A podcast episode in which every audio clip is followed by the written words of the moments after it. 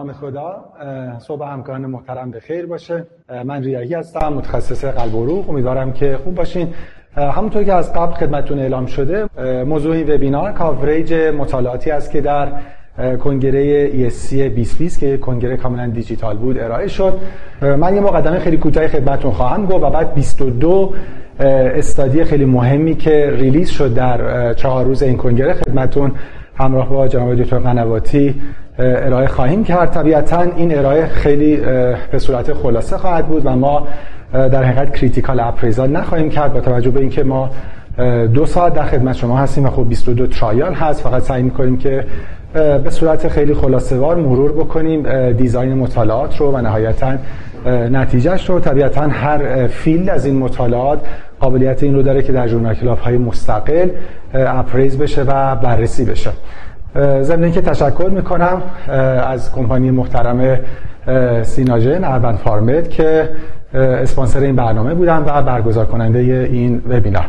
دو تا قنواتی سلام صبح شما بخیر و از شما خیلی ممنونم که همراهی می‌کنین در این وبینار. ممنونم. منم سلام عرض می‌کنم خدمت همکاران عزیز. ممنون از اینکه وقتشون رو در اختیار این برنامه قرار دادم و امیدوارم که برنامه براشون مفید باشه و بتونن در practice هم ازش استفاده بکنن. خیلی متشکرم. قبل از اینکه وارد trial ها بشیم من یه مقدمه خیلی کوتاهی خدمتتون عرض بکنم. اگه خاطرتون باشه خب کنگره ESC سال گذشته در پاریس برگزار شد.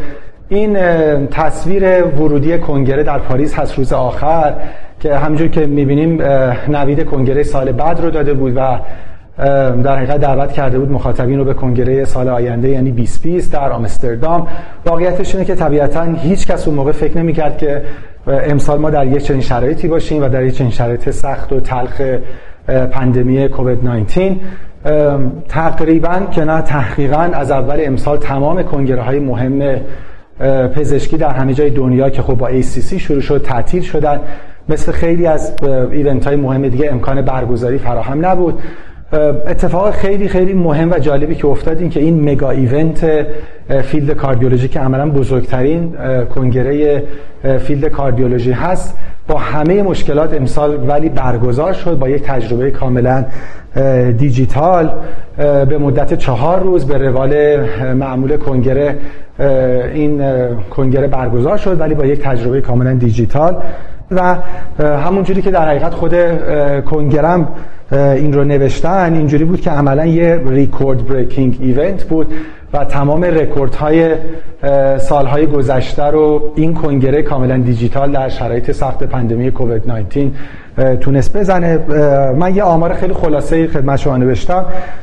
حدود 116 هزار healthcare professional همکاران محترم پزشک همکاران محترم پرستار و گروه های مختلف دیگه که healthcare provider بودن در این برنامه شرکت کردن. از حدود 211 کشور و lecturer هایی از 185 کشور 10 educational channel در این چهار روز وجود داشت. حدود 500 session 4000 abstract present شد و نهایتا حدود 24 study مهم و 4 guideline بسیار مهم یعنی guideline atrial fibrillation non ST elevation acute syndrome adult congenital heart disease و sports cardiology guideline های مهمی بودن که در این کنگره release شدن. نکته خیلی خیلی مهمی بود که به هر صورت علیرغم همه مشکلاتی که همه دنیا این روزها باش مواجه هستن اما این کنگره تونست برگزار بشه با موفقیت و نسبت به کنگره های قبل خیلی بزرگتر و با تعداد شرکت کننده بیشتر.